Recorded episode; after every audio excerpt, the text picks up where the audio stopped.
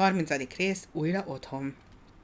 Hargitai András maga is izgatottan várta a napot, amikor Elsike visszatér. Legszívesebben fellubogóztatta volna a házat, s virággal hintette volna tele az utat, amerre régen várt kislánya és felesége hazaérkezik. De egyszer már megégette a kezét azon a szomorú emlékezetű születésnapon. Nem, most inkább került minden feltűnést, és gondosan megfontolt haditerv szerint mindenkit eltávolított, hogy először négy szem közt Máriával találkozhassék, és csak azután mutassa be a ház népének. Az autó lassan a ház mögé került, hogy a kiskapunál álljon meg. Frici arca egyre jobban elszomorodott, mert hogy gazdája nem tudja, milyen kincs érkezik a házba. Elsike ákombákom írásával nem tudhatta megírni, miféle teremtés ez a Mária néni, milyen féltő gonddal és szeretettel szerezte vissza Erzsike lelki nyugalmát, milyen kitartással és türelemmel állt a kislány mellé, és milyen odaadással helyettesítette az elveszett édesanyát. Slám, most ennek a következménye, hogy a doktor nem várja őket sem virággal, sem muzsikával. Frici elhatározta, ha törik, nem hagyja annyiban ezt a dolgot, és ez egyszer beleavatkozik gazdája a családi ügyeibe. A kocsi megállt a hátsó kapunál, és a motor berregésére azonnal feltűnt Harkitai András. Úgy látszik, mégiscsak lesette az autó érkezését, mert abban a pillanatban ott volt a lépcső felső fokánál. Napbarnított arcáról eltűnt a szomorúság, és derűsen sietett az érkezők elé. Erzsike Mielőtt kiszállt volna, körülnézett, és boldogan látta, hogy édesapja egyedül jelent meg. Megkönnyebbülten súgta oda Mária néninek. Nem látom az új anyukát. Talán nincs itthon. Kiszálltak, Erzsikét felkapta az édesapja, s magasra emelte. Édes kislányom, de megnőttél, s hogy megszépültél, mióta nem láttalak? Szívesen jöttél haza? Igen, válaszolt Erzsike. Nagyon, nagyon boldog vagyok. Hát, ha olyan boldog vagy, szeretném, ha mindig az is maradnál, felelte széles jókedvel az ismét vidám édesapa. Csak arra kérlek, ha legközelebb valami nem tetszik neked, akkor ne szaladj világgá, hanem mondd el nekem, ami bánt, és én, ha lehet, majd teljesítem a kérésedet. Erzsike kis fejében pillanat alatt átsuhant az a gondolat, hogy a legjobb volna most azt kérni, menjen el az új anyuka, és maradjon helyette itt Mária néni. Ehhez persze az kellene, hogy apuka megismerné Mária nénit, aki olyan szerényen és csendesen állt az autó mellett, mintha sohasem látta volna még a házurát, és arra várt, hogy bemutatkozzanak. Elsike hízelegve súta édesapjának. Minden úgy lesz, ahogy te akarod. Én csak egyet szeretnék, fogad szívesen Mária nénit. Azzal újra, meg újra megölelte édesapját. Hargitai most Mária nénihez lépett, és mély meghajlással kezet csókolt. Köszönöm, nagyon köszönöm, mondta ünnepélyesen, de az, aki jobban megfigyelte őket, láthatta, amint szemük sarkából intettek egymásnak. Igen, a férfi nem azt köszönte meg, hogy Mária néni eljött, hanem azt a nagy áldozatot, amelyet mindhármuk boldogságáért hozott. Frizinek fel sem tűnt, hogy a ház népéből nem jelentkezik senki.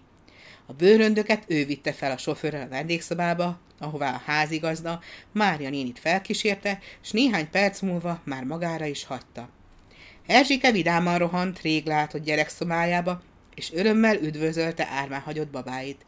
Igaz, hogy ez a találkozás nem olyan volt, mint ahogyan képzelte. Azt hitte, ha egyszer visszatér a szülői házba, akkor sírva öleli majd magához a babákat, akik egyedül értették meg azelőtt a nagy bánatát. Most pedig csak megsimogatta őket, aztán rögtön elfoglalták kis fejét új életének nagy gondjai. Mit szól majd hozzá az új anyuka, akiről ő eddig csak úgy beszélt, hogy gonosz mostoha? Megbocsájta neki. A másik gondja az volt, hogy hogyan lehetne apukát rábírni arra, hogy Mária néni nagyon, de nagyon sokáig maradjon velük. Talán lehetséges volna, hogy Mária néni ott maradna náluk, mint házi tanítónő. Szívesen lemondana még az uzsonnájáról is, hogy hozzájáruljon Mária néni fizetéséhez. Fricinek ugyancsak főtt a feje, mert nagy fába vágta a fejszéjét.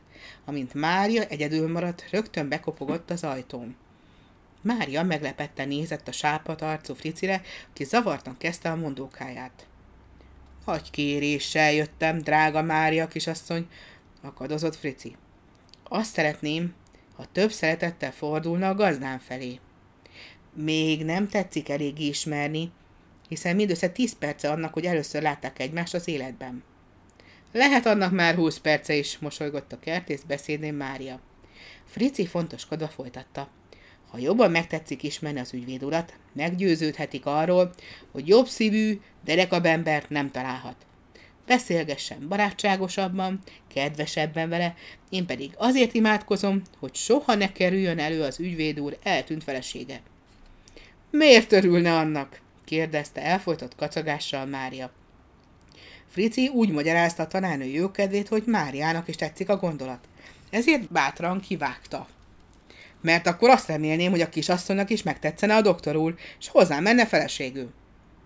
Mária elkomolyodott, és tettetett haraggal intette le Fricit.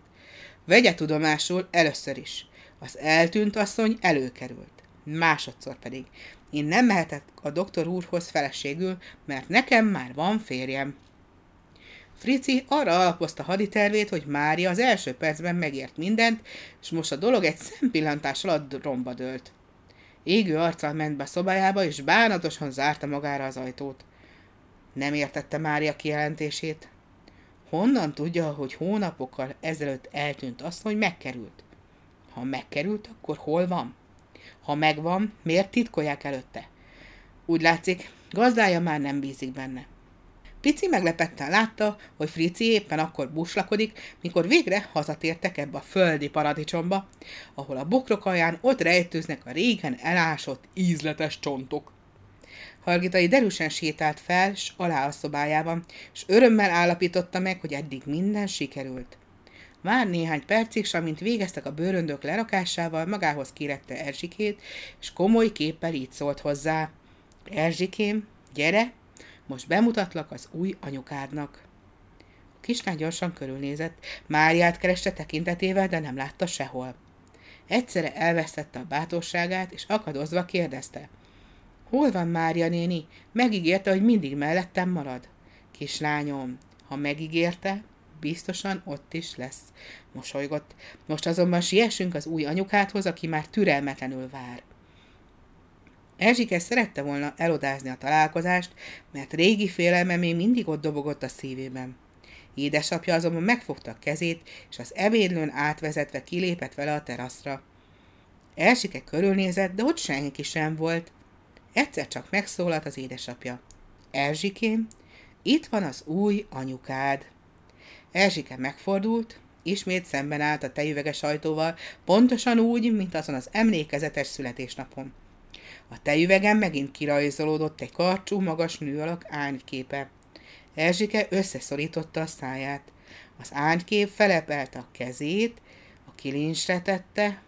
Erzsike szíve hangosan dobogott. Már majdnem megfordult, hogy ismét megszökik, ám ekkor kinyílt az ajtó, és belépett rajta Mária. Még szebb volt, még ragyogóbb, mint máskor, mert komoly, gyönyörű arcán a boldogság fénye sugárzott. Erzsike elbűvölten tágra merett szemekkel nézett Mária nénire, aki megállt az ajtóban, és ekkor megszólalt az édesapja. Erzsike, ő az új anyukád. De hisz ez Mária néni? Rebegte a kislány. Ezentúl nem Mária néni, hanem anyuka, mert Mária néni az én feleségem, és a te új anyukád. Mária néni széttárta a karját, és mosolyogva szólt Erzsikéhez. Igen, Erzsikém, én vagyok a te gonosz mostohád. Erzsika meglepetést először szólni sem tudott. Nem merte elhinni a váratlan fordulatot. Akadozva kérdezte. Mária néni az én új anyukám. Mikor édesapja derűs arccal intett, hogy igen, nyílsebesen ugrott Mária néni karjaiba, ahol érte csókolta. Édes, édes, édes mostoha! kiáltotta csengettyű hangján, és úgy átfonta az asszonyt, mint a borostyán indálja a tölgyet. Mária pillanatok alatt elmesélt az ámuló Erzsikének az utolsó hónapok rejtett titkait. Nevetve mondta le az első találkozásukat, mikor mindketten szívdobogva álltak meg egymás előtt, mert Mária attól tartott, hogy az első találkozás nem sikerül, és akkor örökre elveszti Erzsikét. Most tudta meg Erzsike, hogy Mária, tanárnő, senkit az égvilágon nem tanított az intézetben, csak őt. Reggeltől estig az ő lépteit leste, az ő kedvét kereste, és csak akkor volt boldog, ha Erzsike mosolygott. Erzsike most már nevetve gondolt arra a borzalmas születésnapra, amikor Csacsi fővel azt hitte a tejüvegre rajzolódó női árnyarakról, hogy gonosz mostoha. Most már tudja, mert meggyőződött arról, hogy az ő mostahájánál nincs gyönyörűbb és jóságosabb teremtés a földön. Kipirultan ölelte magához Máriát, aki érezte, hogy az elmúlt hónapok sivárságáért ez a pillanat bőségesen kárpótolta. Hargitai meghatódva nézte, hogy végre egymásra talált a család. Erre a pillanatra várt már hosszú-hosszú hónapok óta.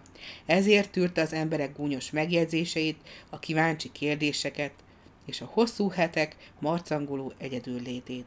Most aztán végre Erzsike boldog, és elvonult otthonuk felől a sötét felhő, amely végtelennek tetsző gyász után beborította az itt lakók életét. Sugárzó arccal nézett Máriára, akinek nyakát rajongva fontált Erzsike. Anyuka! Anyuka!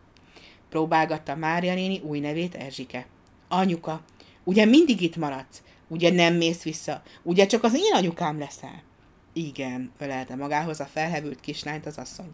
A te anyukád leszek, aki szeret és imád. Anyuka, ha szeretsz, akkor először is telefonáld meg a rádiónak, hogy kiabálják be a világba. Hargitai Erzsike a legboldogabb a földkerekségen, mert neki van a legédesebb mostohája. Erzsikém, felelte Mária lesütött szemmel, nem ez a mi első tennivalónk, hanem hogy édesanyád sírjához menjünk. Meg akarom köszönni, hogy nekem adott, te pedig megígéred, hogy ezentúl is a legnagyobb szeretettel gondolsz rá. Azzal kézen fogta Erzsikét, és megindultak a hant felé, amely alatt most már nyugodtan alhatta örök álmát, egy korán eltávozott fiatalasszony.